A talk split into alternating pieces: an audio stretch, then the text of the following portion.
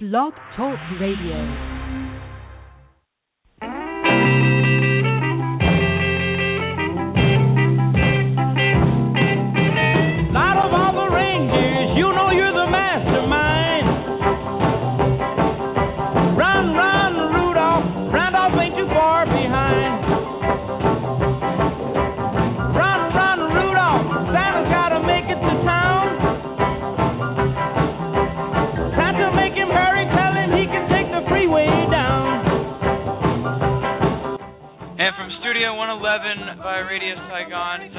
Across the country on Blog Talk Radio and later B Flow three sixty dot com. This is Fanatic Radio, America's premier radio network. I'm Mike Gardner. Joined with me always, Notorious Ben Florence, and that was Chuck Berry. As yes, it is our holiday-themed episode because it is our last episode of the twenty fourteen year. BFlow, this year has gone by so fast we almost missed it. Yeah, it really is. I, I still thought we were in twenty twelve, so I, I'm just totally lost. But yeah, this year is totally flown by. Last uh, this time a year ago, we were both in college. So what's up with that? And it's it's not even Y two K. So twenty fifteen has some great things in store. But for this episode, right, we'll go re- recap the year in sports of whatever major events we liked or didn't like. We'll talk some current events with the, uh, the recent announcement that Rajon Rondo is going to my Dallas Mavericks. But we begin today with one of the most hilarious stories I've heard in recent weeks about Sony's movie The Interview, starring oh. Seth Rogen and James Franco, or as President Obama calls it, uh, James Flacco. yeah, Sony Sony was essentially hacked by the by, I guess now it's saying the North Koreans are behind this, which I think is very funny because at when this first happened, everyone just speculated it was the North Koreans. And now it's like, yeah, it was. So, Flo, in all, in all our years of radio and watching movies, I, we've never seen anything like this. Yeah, you know, it's interesting. Uh, there was a thing on the great website, Mediate dot com, run by our good friend Josh Feldman, talking about all the movies in the past that talked about North Korea and that they didn't have an issue with. It shows this one, of course, the most famous was the Team America World Police. In that movie, they killed uh, Kim Jong-un's father, Kim Jong-il. But, I mean, the whole thing really is ridiculous because, yes, whoever these hackers were, and now we know it was North Koreans, they threatened terror. Like, do you remember nine eleven? And Jon Stewart was like, why nine eleven? What was that? But um, talking about, you know, in any movie theaters, the movie theaters buckled. And then Sony ultimately buckled. They tried to blame the movie theaters, but then they were like, we're not going to show it at all anywhere. A lot of people speculated possibly video on demand, get some money back, uh, direct to D V D. And they said no. And now the, group, the best part is that the hackers were like, well, thank you for doing this. I guess I guess we're done now. And President Obama was like, yeah, I think they made a mistake. And he was frank and blunt about it in the press conference just about an hour ago, uh, and, and he was she was frank about it. And he even said, I wish they would have talked to me first, because now everyone's making a point. Now all, ter- all people have to do to get a movie pulled is to maybe hack into some emails and then threaten some terror, a, a very vague terrorist threat, which, I mean, they were, I mean, I don't think anybody was, The Homeland Security, the Department of Homeland Security said it's not a credible, uh, not, the threat wasn't credible. Sony pulled it, the theaters pulled it. Now it's almost like if people make it a point, well, now the terrorists, whomever they are, have won. It's crazy.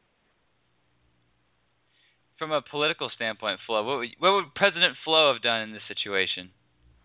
Well, I mean, I don't know what authority uh, the president, like President Obama, would have had, but I would have shown the fear. You know, you had uh, Congressman Peter King from Long Island, pretty conservative guy. He's very uh, anti-terrorist and all that. He said, you know, I'm not a movie guy, but now that they made this threat, now if I, now I want to go see the movie almost in an act of defiance. I think now the theaters in Sony, yes, they could have had uh, heightened security levels, but now there's all this interest and all this controversy about this one movie that it was certain, if you look at, if you're going to look at it from a financial standpoint, this movie was generating so much interest on like pretty much any other film and that it brought us into a crisis with another country that everyone, and it's that all everybody's talking about. It, hence why it's the first question about this movie, which, who knows, maybe the movie would not even have even been that good, but now the ending was leaked, uh, how Kim Jong-un was killed was leaked. But, you know, if now, I don't can't think of any other time where a movie was the subject of the first question at a presidential news conference. So I think that, that Sony could have been like, you know what, screw you, we're going to release the movie, and they would have made a ton of money off of it, perhaps even definitely more so than the usual, because now this movie everybody's talking about. But alas, I want to, yeah, I want to go see it now. Exactly, me. I wanted to see it from the get go. I talked to my father about it, and he always jokes that the last movie he saw in theaters, which isn't true by the way, was Wayne's World. He was like, oh, I, I think that the topic of that is hilarious. I get the criticism people have that they sh- maybe they shouldn't have directly uh, to, uh, mentioned Kim Jong-un, because it specifically mentioned killing him. It wasn't like some uh, figurehead uh, stand-in. But also, they were planning on making this movie. They thought about this movie even before Kim Jong-un came to power. So the whole thing is, is really ridiculous. And it is kind of comical now that they did were able to pull off an email hack, which, you know, that is what it is. And now they just shut down an entire movie. And as of right now, unless the Sony gives, uh, sells the distribution to someone else, now, now basically it's just forty-four million dollars, forty-five million dollars of just sunk cost now. So who knows what's next? Crazy story. Yeah. I, yeah, once again, I want to go see this movie. I... I...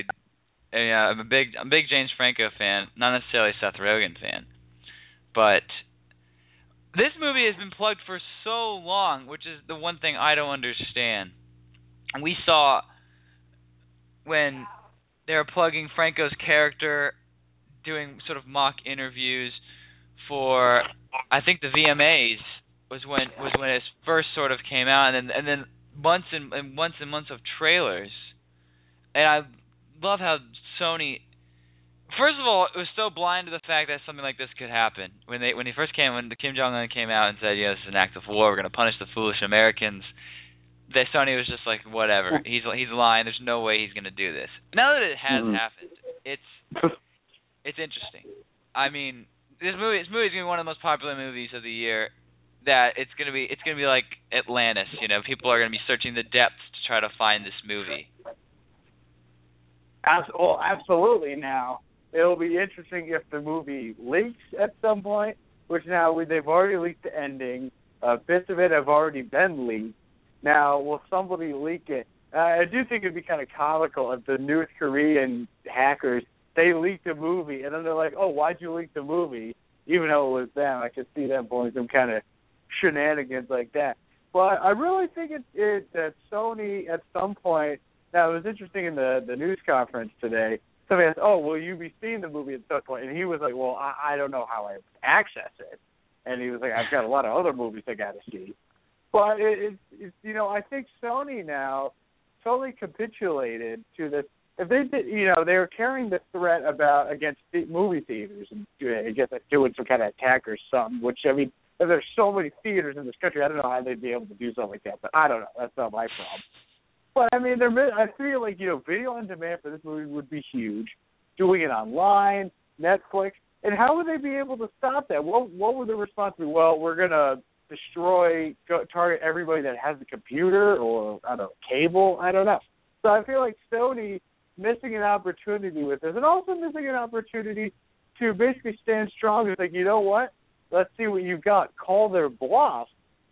And and see what would have happened. I mean, if I was going to the theater, if it was still opening Christmas Day, I wouldn't feel threatened. I mean, I mean, of course that's just me, but alas. So I, I this whole thing really is just ridiculous. And you know, I was talking to uh, one of my good friends here about it. He was like down about it. He was like, now we basically let these guys, you know, run all over us. So who knows what's next in this uh, crazy affair. Once again, the Snack Radio is not sponsored by The Interview, starring James Franco and Seth Rogen. Sony Pictures. Sony Pictures. That that has been my favorite news story of the past week. And um, that being said, Flo, how was how was your first week home? Finals? You finally you passed through finals. I understood that last time we were on the air for this episode. For an episode, you were yeah. tackling a uh, personal finance. Yeah, I think it went well, but uh, you know, it's definitely great to be back. I've, I've been talking with you, come my friend about this. Winter break is definitely the best break. You don't really have anything to do. You just go home, you celebrate Christmas, Hanukkah, all that. You don't have schoolwork to worry about like over Thanksgiving break, which everybody always has schoolwork to do and nobody really does it, myself included for the most part for that. But yeah, being home, back home is great here for almost four weeks. It was just four weeks of just hanging out with friends and all kinds of other shit. And uh, yeah, always always good to be back. How's Jersey? Uh, Jersey's good. It's been cold, especially cold today. It was cold the other day. I mean, I'm not surprised. It is uh, mid-December. But, yeah, you come back a little frigid and a wind and a cold, like in the thirties. You know, yeah, cold, man. Yeah, no no Snowmageddon yet, no polar vortex, because the Koreans won't allow that to happen just yet. That's Rolling right, forward, yeah. We begin our show with, uh, with some good sports talk of the Dallas Mavericks. My Mavs trading away a few players to get Boston Celtics Rajon Rondo. As Mark Cuban, as many are saying, Mark Cuban is cashing in on trying to get Dirk another title. The one thing I don't understand with this trade is you give away Brandon Wright, who is your backup center. So now it puts a lot of heavy dose and load on Tyson Chandler to basically say don't get in foul trouble, otherwise our next big guy is Charlie Villanueva or Greg Smith, because they tra- Mavericks traded away Jay Crowder as well. Mm-hmm. And so now you bring in Rondo. The only problem with this, I guess I get I get what they're saying, how he's like a Jason Kidd. He's a pass-first guy on a, a Mavericks team that has so many point guards. But yet you bring in another point guard, so now you still have to share, he still has to share the role with Devin Harris, with Raymond Felton whenever he gets back off the off the bench and from injury. God knows when that's going to happen. And Monte Ellis, who takes pretty much bulk of the shots. That being said, Flo, B Flow three sixty will be releasing an exclusive piece on this. Is this a uh, good thing for the Mavericks? Uh, yeah, you know, it's definitely an interesting deal because, as you mentioned now, they basically, behind Tyson Chandler and Dirk, they've got no big guys that they can rely on at all. So they really hurt their depth. They lose. Uh, they traded Crowder, who's one of their better perimeter defenders, a good young guy off the bench, a veteran point guard than Jameer Nelson. Now, Rajon Rondo, building that starting five of Rondo, Ellis, uh, Dirk, and uh, uh, who, I'm missing a, the three, and uh, Tyson Chandler. Chandler. Pa- Chandler Parsons and Tyson ah, Chandler. Chandler Parsons. So that's one of the more exciting, in my opinion, top fives in the game. Now, the th- issue with Rondo, He he is coming off the A C L tear uh, last year, but without question, he is the one of the elite playmakers in the game. Few are as good as an offensive playmaker at dishing it out, setting up other guys as Rondo is, and that was really what the, this Mavericks team lacked. They had you know a, a Schwarger, Schwarger point guard. They still have Devin Harris, uh, the immortal Ray Felton, but. And but now I think uh, with Rondo, you can make Ellis better in that he doesn't have to kick, uh, take the ball as much. You set up everybody else, but as, as we've said, now with trading away Brandon Wright, who's a solid player and who's shooting an outrageous seventy-five percent from the field this year, and, you know, he's still young, and uh, outside uh, so another big man went in the deal as well.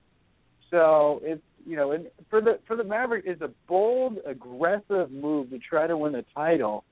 You're now having an elite and a, one of the best and most dangerous in a balance starting five. But now you do take away some of that depth.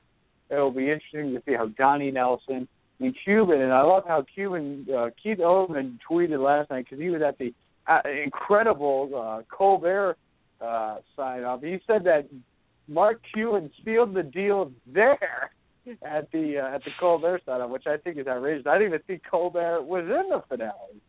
So, but yeah, big trade for the Mavs. They're definitely aiming for the title. Make the Deep West even deeper. But now you're just wondering how their lack of depth now can come back to hurt them down the road. Can Rajon Rondo play in the West? That's my only concern. You know, he puts up triple doubles against like the Sixers and and the Magic. What happens if is he a good enough point guard to to take on teams like Golden State, who s- smacked the Mavericks earlier this year, and the San Antonio Spurs? I say yes. I think that now the, the obvious issue, as I said, with him is him staying healthy. But when he was healthy a few years ago, he, he was making a case that he was the best pure point guard in the league. Now, of course, he's not a great offensive weapon in terms of his jumper, but he's good enough to keep defenses honest. And he's a very good defender, which uh, Dallas didn't really have at the at that position. So I think I do think that when he's healthy, Rondo is one of the best point guards in the game. He's now going to a team, a consistent winner, uh, going to, uh, as you could attest to, fun town in Dallas. He's out of Boston, uh, which uh, they're in the rebuilding process, so they didn't really have much use for him going forward. And, you know, no, everybody realized that this was not going to be a rent. Uh, people weren't going to be able to have a rental of Rondo. So Rondo probably could be in Dallas long-term if everything works out. But I think that he can excel with this team, with this offense, and Rick Carlisle's system, and uh, make Dallas uh, dangerous. He can drive to the basket. I do give him that. That's something that you, that very few Dallas Mavericks players do this year because we are, or I say we, the Mavericks are very jump shot oriented ball club, which helps and hurts us in so many ways. Rondo's a guy that can get to the basket, which is good. Monte Ellis has done that in the past, but a lot of it's most of the time uh, Monte Ellis will drive and get in about halfway in the lane, look like he's going up for a, a little floater, and then just kick it back out. I don't know why he does that. But with, with with Rondo, he is, as you mentioned, he's a good defender.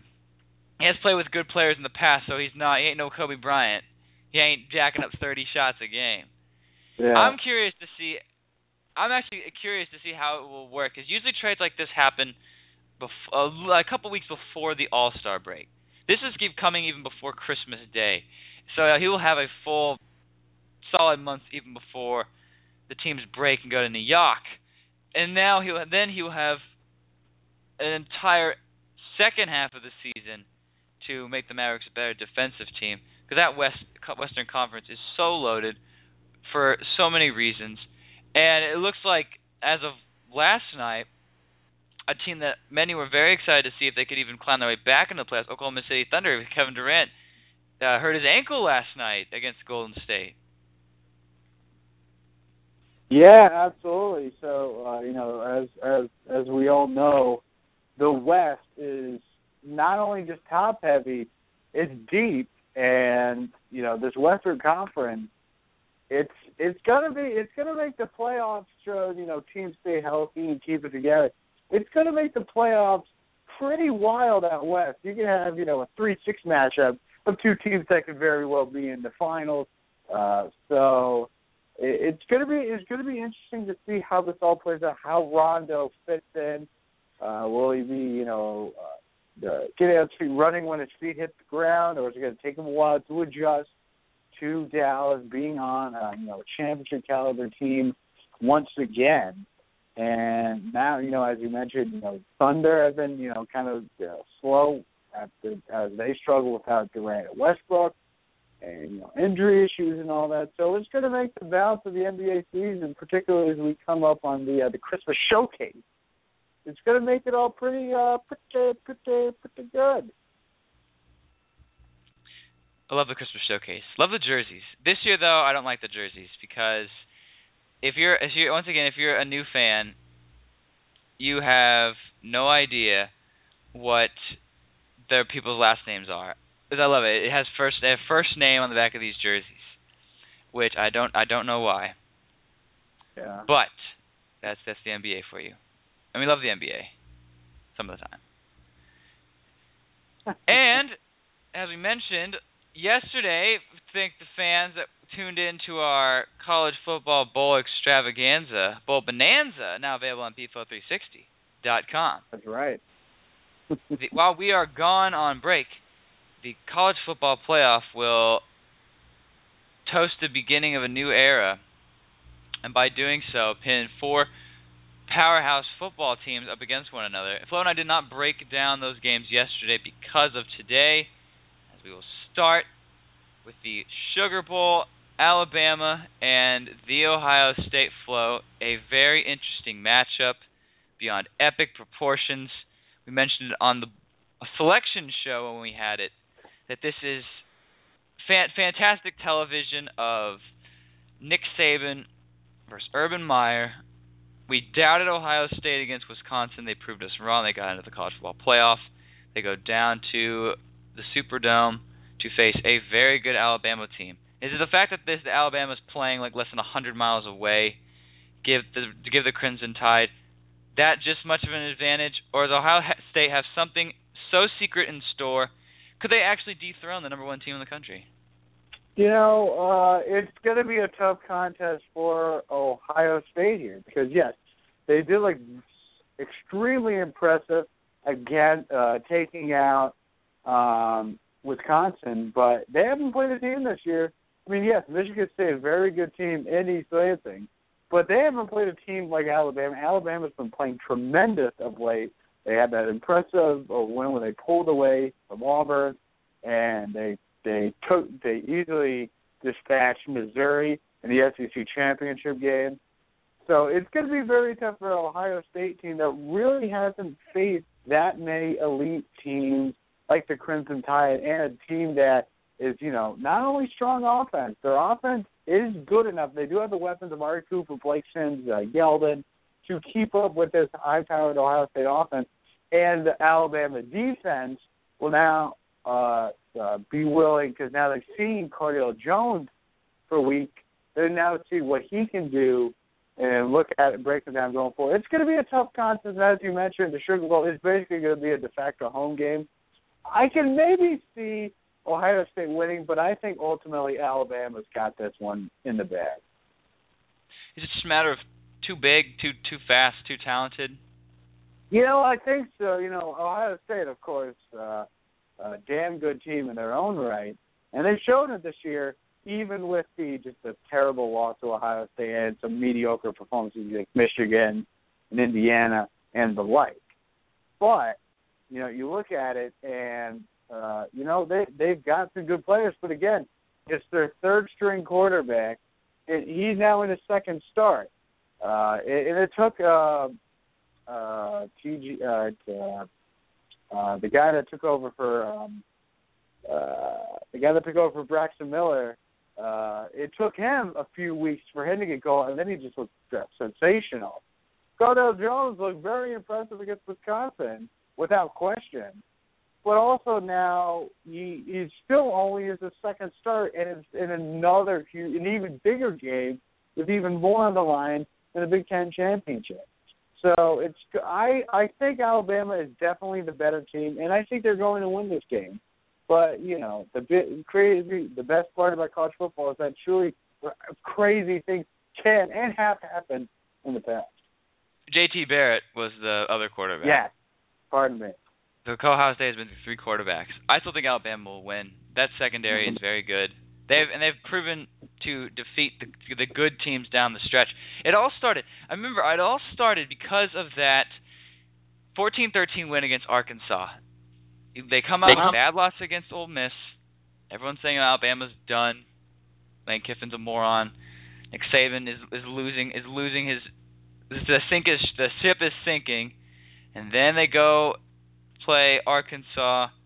By the grace of the S E C referee gods, they get the lucky calls, they grind it out and win. By doing so, they were able to just smack every team they played. It looked very good, very strong. That the offense this year is substantially better than it was in years past. Always a good running game, and now a good passing game. Mari Cooper, very, very good. I think Alabama will win it. And then now the Rose Bowl. Florida State, the defending national champions, coming in. I guess the one of the team, one of the four teams coming in with a chip on a huge chip on their shoulder, because they face a very good Oregon quack attack of a team that hung half a hundred on several opponents. And in years past, we have seen when teams like Oregon get yeah. into bowl games against very good defenses, they yeah. struggle. They go to the bank while you're out. And so now, looking at this game, Flo, it's very mm-hmm. interesting to see is Mar- Mar- Heisman winner Marcus Mariota. He's actually a more composed quarterback. It's not much as the off- in the offense score. Is it a matter of can Oregon's defense contain the Jameis Winston? Yeah, that's right, and but it's also interesting, you know, or, this Oregon team doesn't really turn the ball over, and they've done a great job all year of forcing turnovers. In Florida State, whether it's Jameis Winston, who's thrown seventeen interceptions, or the offense as a whole, they have struggled at times to take care of the football. That's why so many games are close. Can Oregon State? I think their defense can do it. Now, I think also the bigger question is the Florida State defense, which is definitely not as good as the one we saw last year, dominates so much uh, throughout the A C C and basically uh, smash everybody in their path on the way to the Rose Bowl and the national championship. Can the Florida State defense hold Marcus Mariota and the Oregon offense in check? I think that it's going to be tough for them. But while everybody is picking Oregon, as you mentioned, now Florida State's a team with a chip in the back. Nobody's giving them respect, even though they are the sole undefeated team. I like Florida State to pull the upset in Pasadena. Really? Yes. They do have experience. I think a lot of people sort of underestimate the fact that Florida State is not a good team. Florida State's a very good football team. The only difference mm-hmm. that, between last year's and this year's team is Jameis Winston doesn't have as good wide receivers as he had in years past, but he still has a very experienced offensive line. Looking at the, the combined number of games that those four guys, sometimes five guys have played, I guess five guys have played, it, it's like two hundred plus. The offensive line is so experienced, and that and that's it. In mm-hmm. games like this, and Nick Saban said it the best, it's It's not the first game that's going to be tricky. It's that second game. And all Florida State Absolutely. needs to do is is get through this first game. The only difference is they have to travel. Once again, as we mentioned yesterday in our Bowl Extravaganza, Bowl Bonanza, they have to travel quite a ways to face an Oregon team that has to make, you know, just a, you know, a country lane drive down the road to Pasadena. And, but, I... I, I You know, I am going to agree with you, Flo. I think Florida State can win. One to the fact, all the haters that, that think that they're, you know, one win away from blowing their season, one pass away from blowing their season, because they have basically proven everyone wrong. They've looked so because they've looked so bad. They are the mo- they are the most experienced team in terms of the environment they're playing in, the type of hostility, the type of game they're playing in, and what they did last year. So they have had so many close games that they can easily take on, you know, whoever, because they've got experience. They have a very solid offensive line. Their defense is good. It's I think it's going to be high scoring. I do not think it's going to be like a seventeen thirteen game. Mm-hmm. I think both teams will get thirty because even because if Oregon goes on the attack early, much like what we saw several teams do to Florida State this year, Florida State will come back. Jimbo Fisher, a very good coach. You know, many could argue that he should have won Coach of the Year.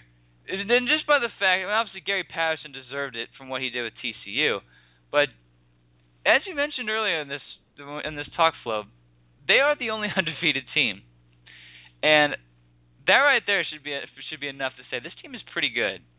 You know, no stretch, no skin off, no skin off my nose. I think Florida State can win. And that being said, we so Flo and I have both have Alabama and Florida State in the national championship game, and we will bring you that in twenty fifteen to see if we are right. But we'll take a break. When we come back, Flo and I will give you some twenty fifteen predictions, our best of twenty fourteen, and some uh, inter- interesting NASCAR news.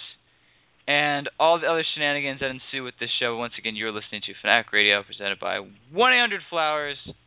We'll be back. It's Fanatic Radio. Son of a nutcracker. It's the reason you wake up on game day and put on your team's colors. Fanatic Radio on Blog Talk Radio.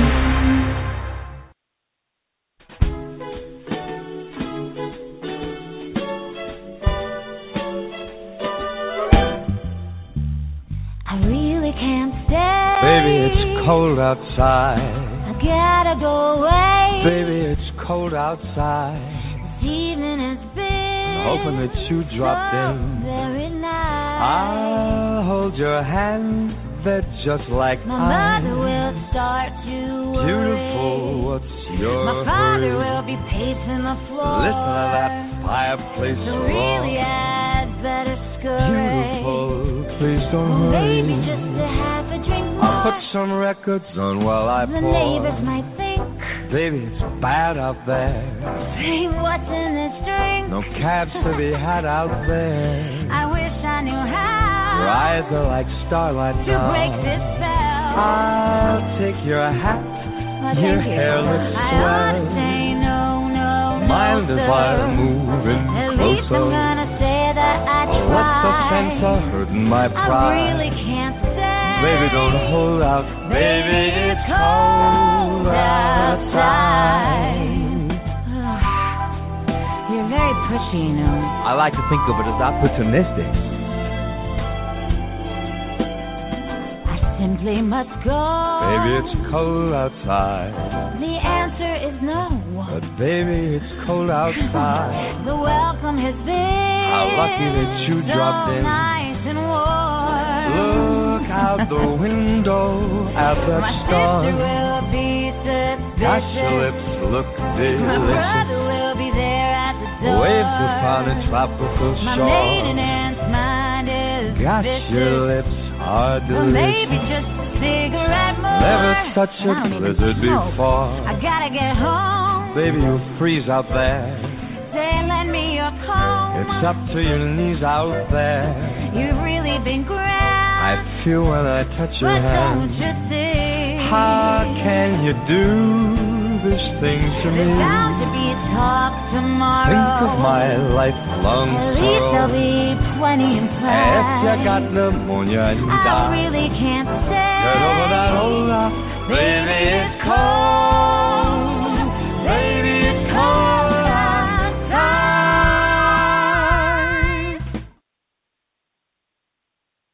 Of course, that was Baby, It's Cold Outside, Michael Bublé, my man, Bublé, who I actually watched the uh, M V, his M V C concert. Fantastic. The new Sinatra here on Fanatic Radio. Oh. Mike Gardner, Ben Florence.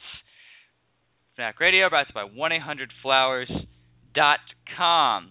Before we get to our New Year's resolutions in the sports and history, we sat down with our good friend Tom Shad of the Washington Times to talk some end-of-the-year conversations with the good old Washington Redskins for our weekly conversation. What's it like when you uh, originally started covering the Redskins from a first-person perspective? How has the team just slowly declined? Uh, I don't know if it slowly declined, actually. I, I think like as soon as I got there, I knew it wasn't going to be a great year. At least I... I that. I mean, I don't think R G three looked great in training camp, and I think you picked out a lot of their holes early, you know, line and secondary. Um, obviously, they've made matters worse by shuffling between quarterbacks back and forth, back and forth. I think it's six times the quarterback change at this point. So it was like doomed from the start, essentially. Yeah, yeah, pretty much. I don't, I don't know if I'd say doom. I mean, I, I predicted them to go six. So, I, I don't think anybody thought that it was going to be this bad, but I don't think if you watch the team in training camp, you could say, oh, they're going to make the playoffs. Right. What's missing? Good. Where's a good place to start once the season's over? Uh, I, I the, the best place to start, I think, is you take Bruce Allen and you just make him president. Um, and then you bring in somebody who's maybe a number two or a number three, a well-established organization, you know, look at look at the models, the um, the Ravens, the Seahawks, uh, and the forty-niners. They haven't had a great year. You get one of those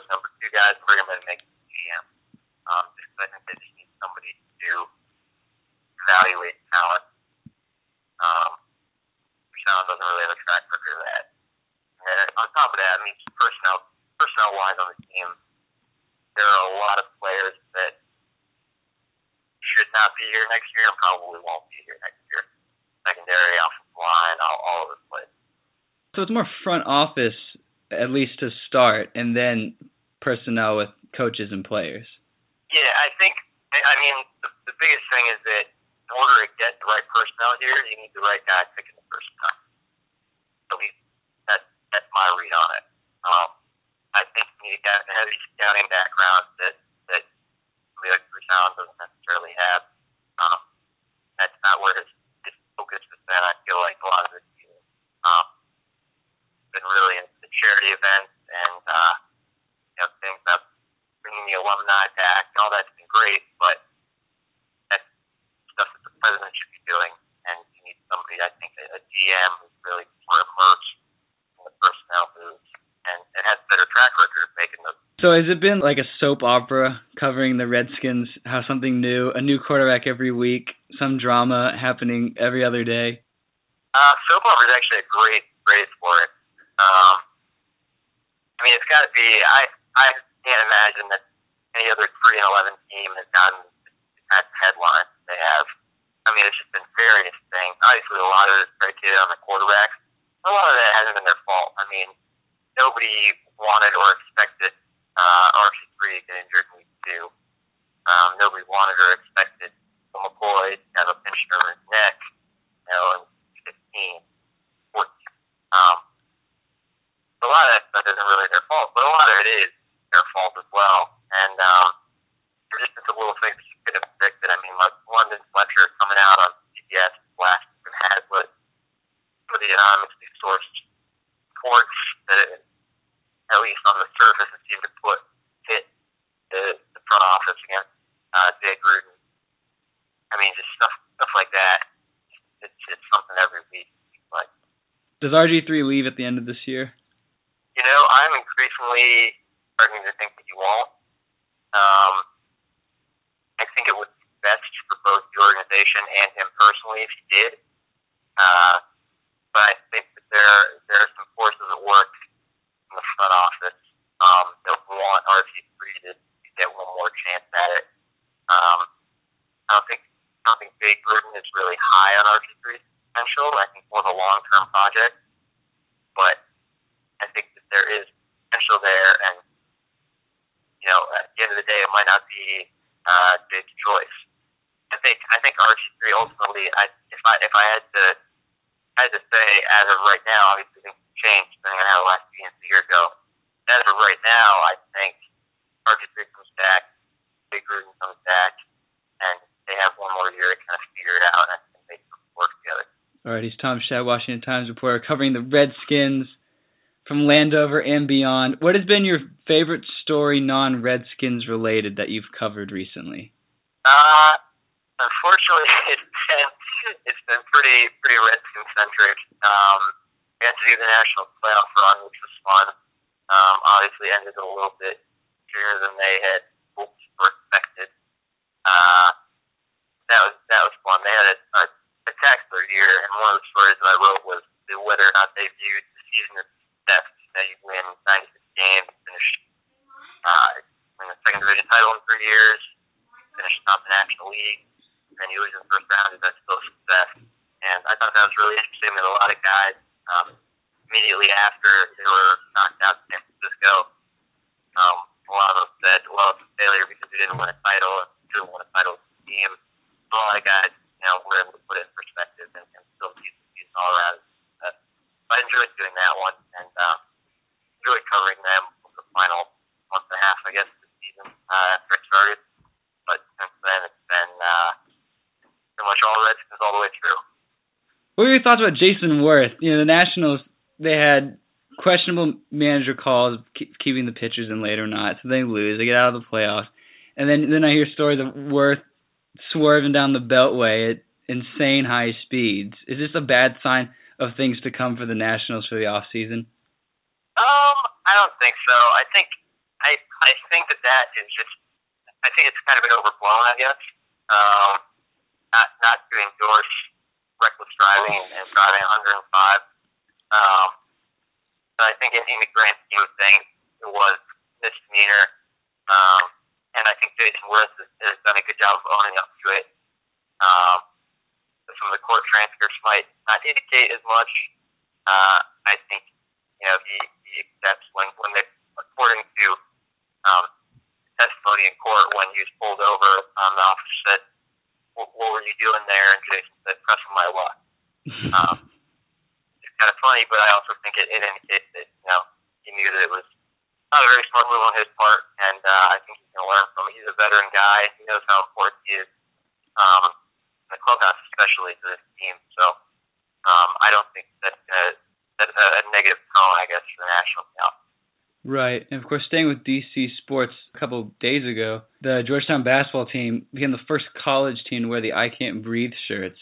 Being someone in the district and having Georgetown just right down the street, now it's turned into this not only just professional phenomenon where you see guys like LeBron James and Kobe Bryant wear the shirt, but now college teams are getting involved with it. What are your thoughts on that? Uh, initially, seeing the athletic program taking part in it.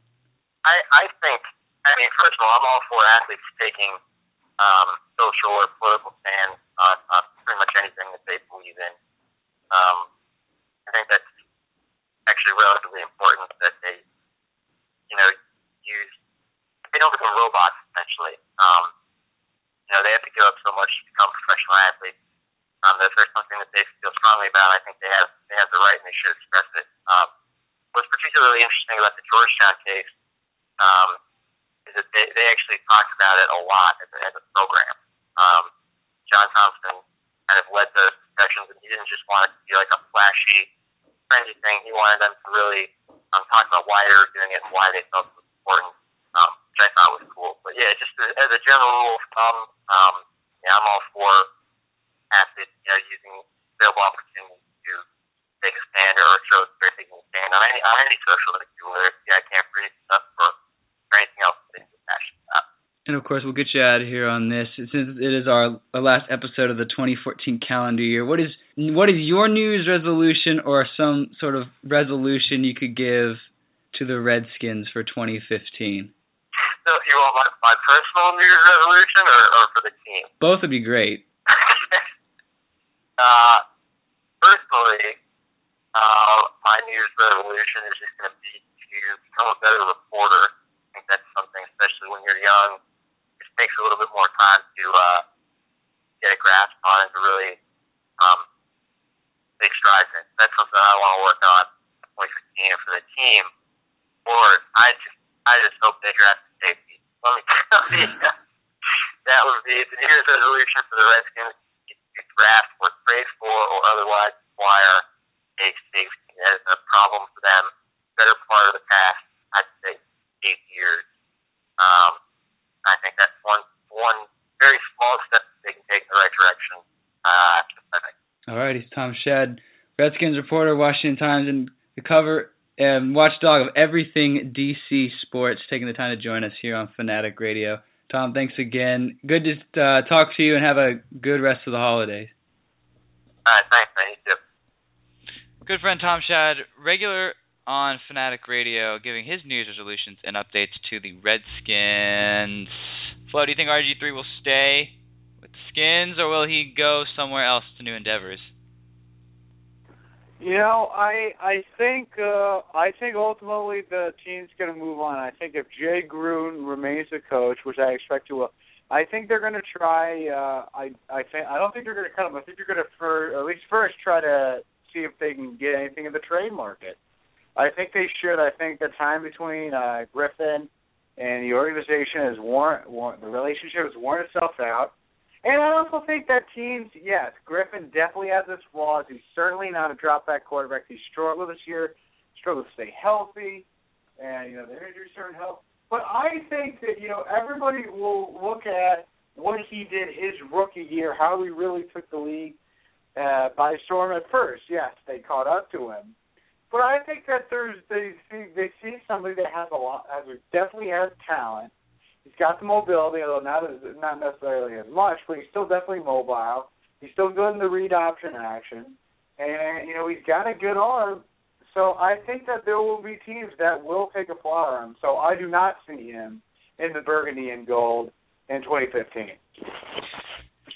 Where would he end up? Who, who would be the team to get him? I'm going to go on a limb and say the Dallas Cowboys could be a team. Jerry Jones is a guy that was very interested in Robert Griffin. I don't know why, but I have that hunch that Dallas is probably the most likely city he'd end up in.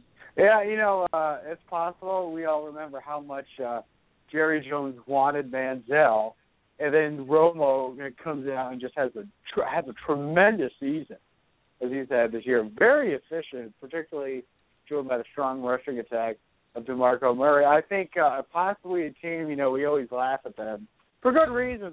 But I think a team that needs a quarterback, like the New York Jets, for example, I think they could be interested.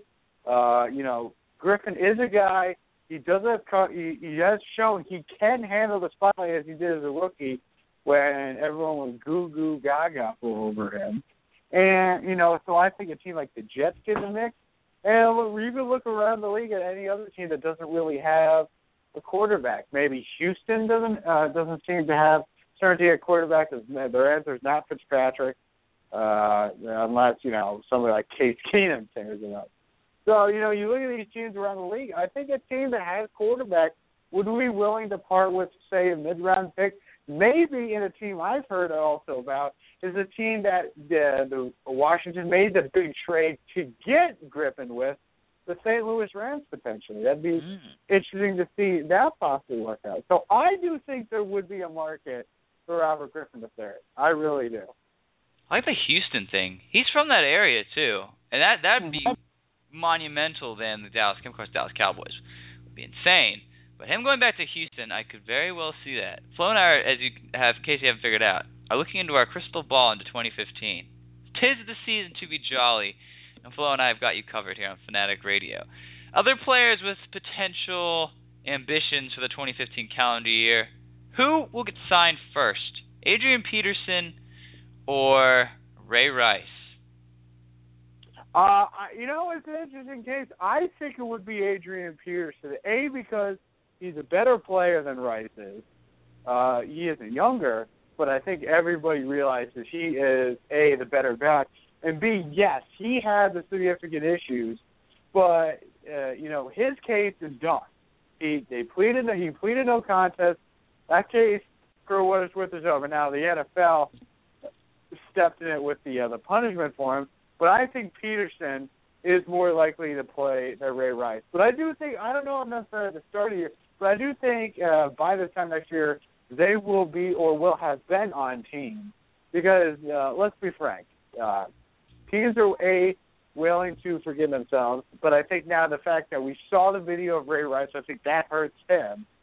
But I think that people, I do believe somebody would be willing to, uh, you know, throw fire up there if they need a running back. If they prefer the running game, you know, take a uh, buy low on one of those guys, and hopefully they pay off. But I do think Peterson is more likely than Rice. Will he stay with Minnesota? I don't think he will. I think after all what happened, I think he he wants to opt out of his contract and go and test the waters of free agency. I, I I definitely agree. I don't see him. I don't see him returning to Minnesota next year. Now the interesting thing is, well, he quit, retire, and uh, try to become what? What do you want to be like? Track and field star? Which, yeah, uh, I mean, that. That would be awesome. Track and field would have that, so much coverage and so much publicity because he is a, he has a freight train when he runs. Imagine what he would be hopping down the rubber lanes, you know, in like Germany. Yeah, so, you know, it's definitely interesting, uh, that whole thing. I don't think he's going to retire, but, hey, if he decides, you know, the league has screwed me and he doesn't want to really feel like playing football anymore, I could see him potentially walking away. I don't think he will, but, you know, he could. Interesting. So that's Adrian Peterson, more likely to get employed or not employed by another N F L team. Continuing with our voluptuous predictions,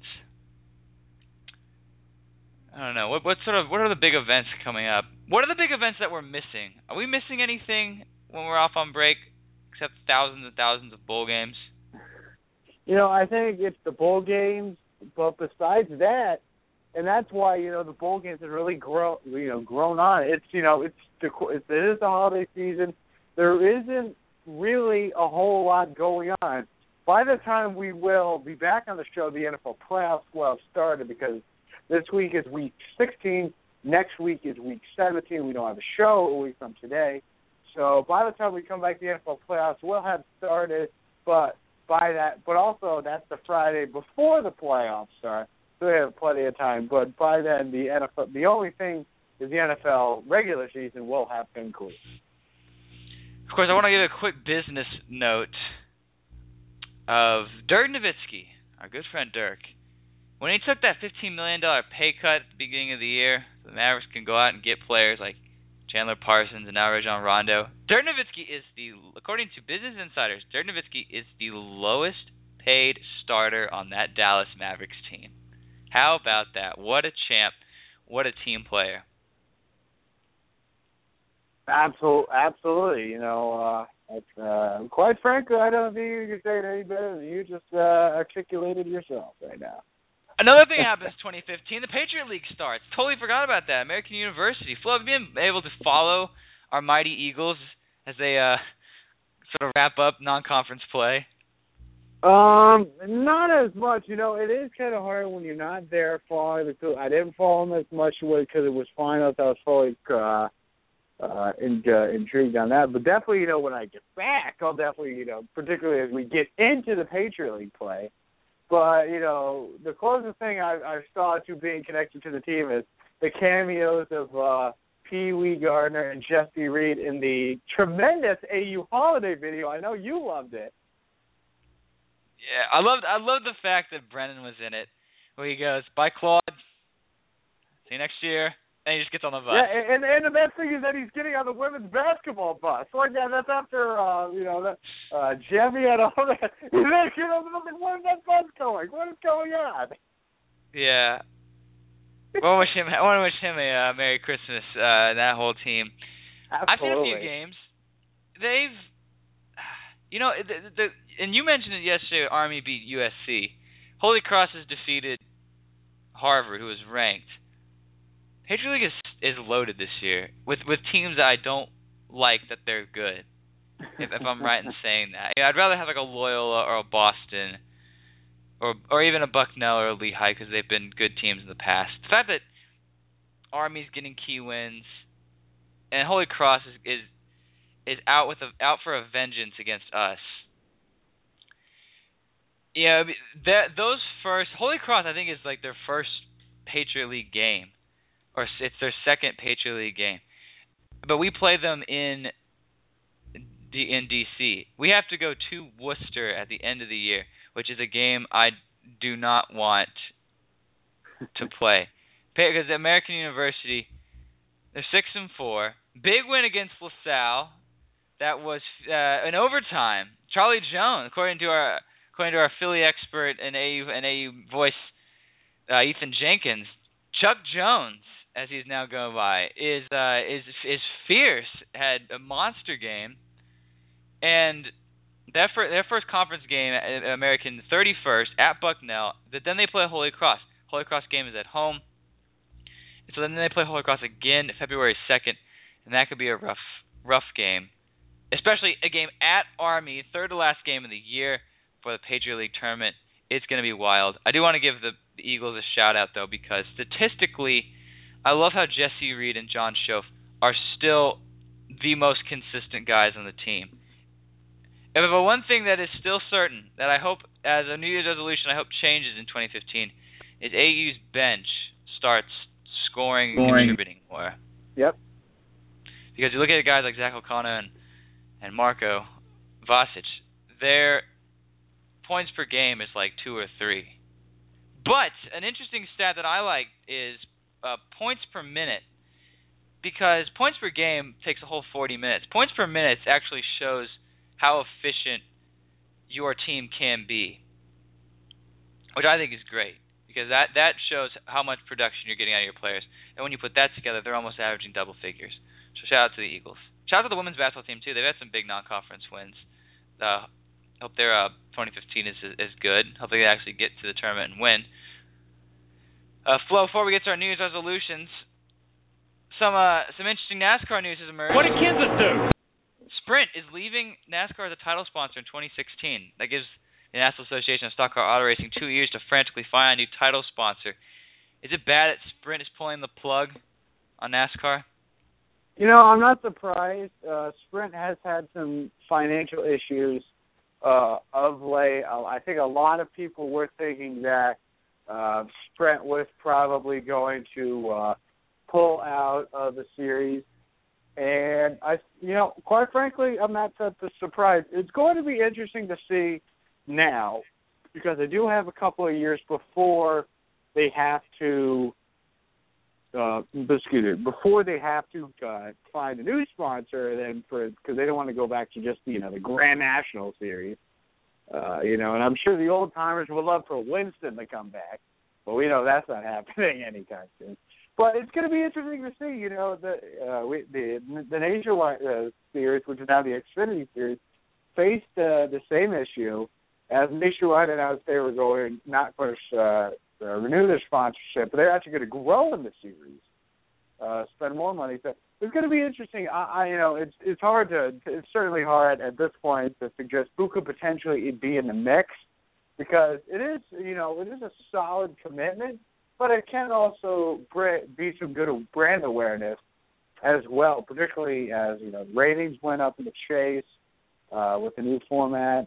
And all that. So it's going to be interesting now. I'm not entirely surprised uh, all in all that Sprint is leaving, but it's going to be interesting to see who potentially could be the lead sponsor going forward. Maybe us in a, a you know, a little Hail Mary pass.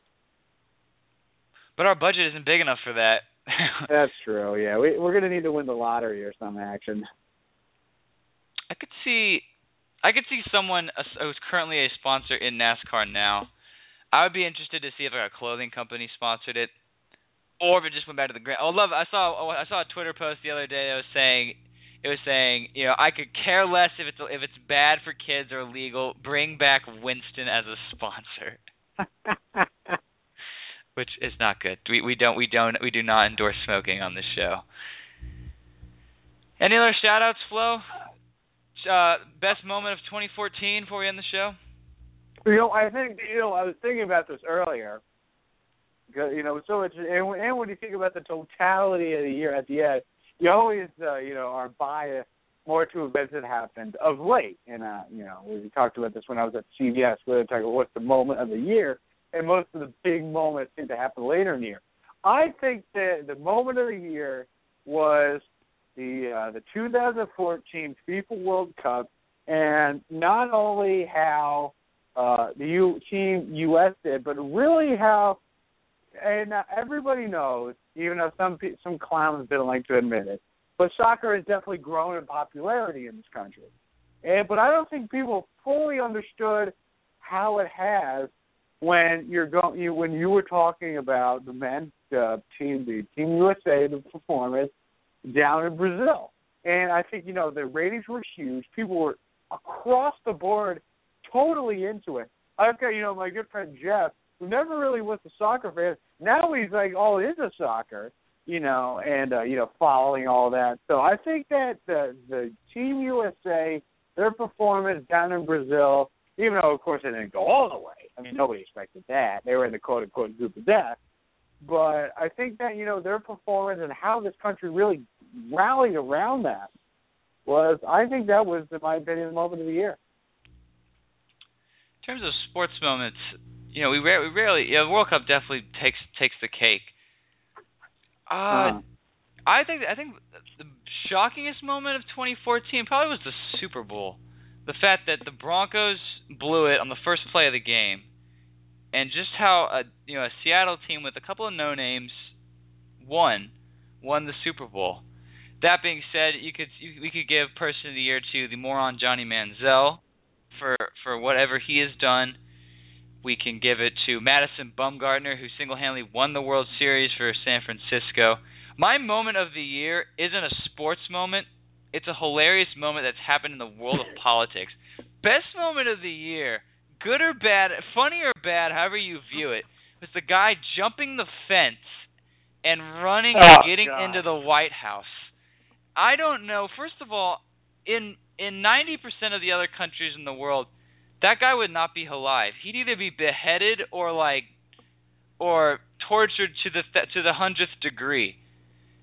The the whole story behind that, I think, was hilarious. That was probably my moment, because that's when you knew that that things aren't right in Washington. Something is going on, and that is not a good sign when you have a guy jump the fence, run hundreds of yards, and get into the house of the most powerful man on the planet. Luckily, he was not there. But the fact that the Secret Service, you know, I mean, the worst thing they had done before was was was getting down low and partying in South America. And then this happens. And when I first heard that, I thought, well, one, I am not surprised this happened. But two, I am very surprised this happened. And how that guy is still alive, I do not know. But, but you know, I don't I don't get into much politics on this show. But I thought that was that was that was funny, because that's something that will, you can never see happen again. You were you were with C B S News doing that, Flo. What was what was the buzz about uh, about that? You know, it was just such a uh, just a such a crazy and bizarre story. It kind of exasperated everybody. It was like, how could this happen? You know, and, and we, you know, we had talked about it. It really just was one of those stories where uh, even you know people in the media are supposed to be even keel and you know be balanced down the middle. You know, all that jazz. Even then, it caused people like scratch their heads, like, how the hell did this happen? I mean, how does a guy not only jump the fence, which a lot of people thought when you jump the fence, within seconds, you know, you're shot, you know, and, and you're down on the ground. It is not only that, this guy was able to run, not only just the building, got deep into the building. So the, the, the whole thing really just took everyone. It was like, you got to be kidding me. It was just, it was just comical what happened. And so I think everybody was like, "Well, what? What just happened? What? How, what?"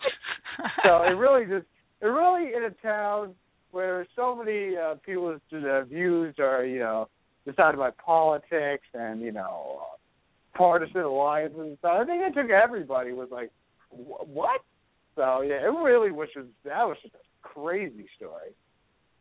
Any final shout-outs? Shout-outs to the. Uh... To people, to people of uh, twenty fourteen. Uh, wow. Uh, you know, I'm gonna give a shout out to. Wow. Um, how about how about what do you want for Christmas, Flo? Oh wow. Uh, what do I want for Christmas? Well, the one thing I would like, uh, I did put maybe a Christmas present or just something I would need at some point down the line. I need to get a suit. I don't have a suit, but I need to start looking sharp if I'm gonna be out in the the real world. Uh, you know, scrounging around for a job. So I hope to get uh, possibly a suit, or wh- when you go to that, that place, Joseph A. Bank, you hear the commercials, buy one, get four suits for free. So, you know, that place is, uh, they, they have all those kind of deals like that. So I need to get a new suit, but beyond that, uh, you know, new belt would help, uh, a couple of books. Nothing exciting on my Christmas books anymore, Mike. I'm sorry. No, mine's the exact same. I'm like a sweater, dress shoes, and slacks. Because, like Ron Burgundy, we like a nice, a good pair of slacks. Absolutely. And more fa- uh, Christmas with also more fans, more listens. We'd love to, uh, to grow Fanatic Radio. We'll be back in twenty fifteen, January second, to talk about the college football playoff and uh, and break down some of the uh, the holiday movies and, and bits and bops from the twenty fourteen uh, Christmas calendar. Not the interview, of course. That being said, this has been Fanatic Radio, presented by one eight hundred flowers. I want to give a shout-out to everyone who's helped us out with this show. Eileen Ehrlich, History and Sports, as she'll be back on the on the air next year. And all of us, Tom Shad, you can listen to the podcast on iTunes. It's been Fanatic Radio, presented by one eight hundred flowers. For the Notorious Ben Florence, I'm Mike Gardner. We're signing off. Happy holidays. See you in twenty fifteen, because we're not crazy. We're just fanatics.